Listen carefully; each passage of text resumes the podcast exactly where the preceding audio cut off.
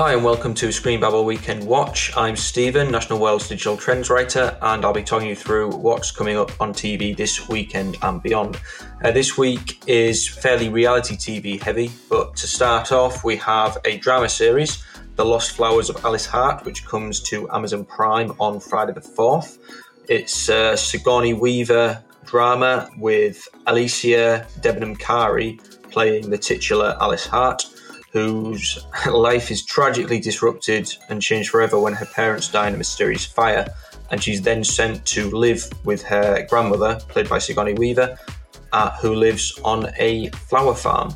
It's a seven-episode series. Uh, three episodes will air on the fourth, and then the final four episodes will be airing weekly thereafter. Uh, then on Sunday, we have Crazy Rich Asians Selling Dream Homes. This is a B B C Two reality series about newbies to the real estate world from all walks of life who are chasing six-figure commissions from properties that they're hoping to sell. Uh, the properties include the likes of a thirty-five-bedroom or thirty-five-room mansion in County Durham. It's probably not the best series to watch in the current housing climate because it might be incredibly depressing, but for those who like property porn, then it's there. It airs uh, nine p.m. on B B C Two on Sundays, and there's four episodes in the series. Then on Channel four on Sunday, we have Alone. This is a sort of Bear Grylls type survival series, but without Bear Grylls. It sees eleven ordinary people dropped into the uh, Canadian wilderness in the northwest of the country.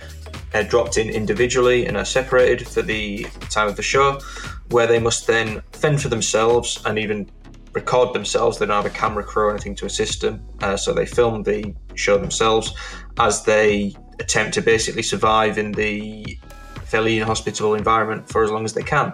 And it's a, a last man standing kind of show, so the last person to stick it out in the wilderness will win one hundred thousand pounds, so not a bad sum. Then on Monday the seventh, we have, uh, if anyone's following the Women's World Cup, we have the England versus Nigeria game. That'll air on B B C One at eight thirty. So after coming top of the group following the six one victory over China, England's now facing Nigeria, who were runners-up in their group. This is the first in the round of sixteen games, and it's obviously a knockout at this point. If England do beat Nigeria, which they are projected to do, then they'll go on to play either Jamaica or the winner from Group H, depending on who wins that match. And it's expected to be Germany that will come top of Group H, who will then play Jamaica, and then the winner of that match will go on to play England on the twelfth of August, assuming, obviously, that England beats Nigeria. Then Tuesday the eighth, we have Zombieverse Season one. Doesn't sound like it, but this is another reality T V series. It's a South Korean production, and it concerns a group of contestants who believe they're taking part in a dating show, but find out that they're actually involved in a sort of virtual zombie apocalypse series. So we have a lot of actors playing the zombies, and the contestants are tasked with completing various challenges and escaping from a zombie-ravaged Seoul in order to win the series. Lastly, we have season three of Only Murders in the Building, the Disney Disney Plus show. There's ten episodes in this series. Two episodes will come out on Tuesday the eighth, and then they'll be released one episode weekly.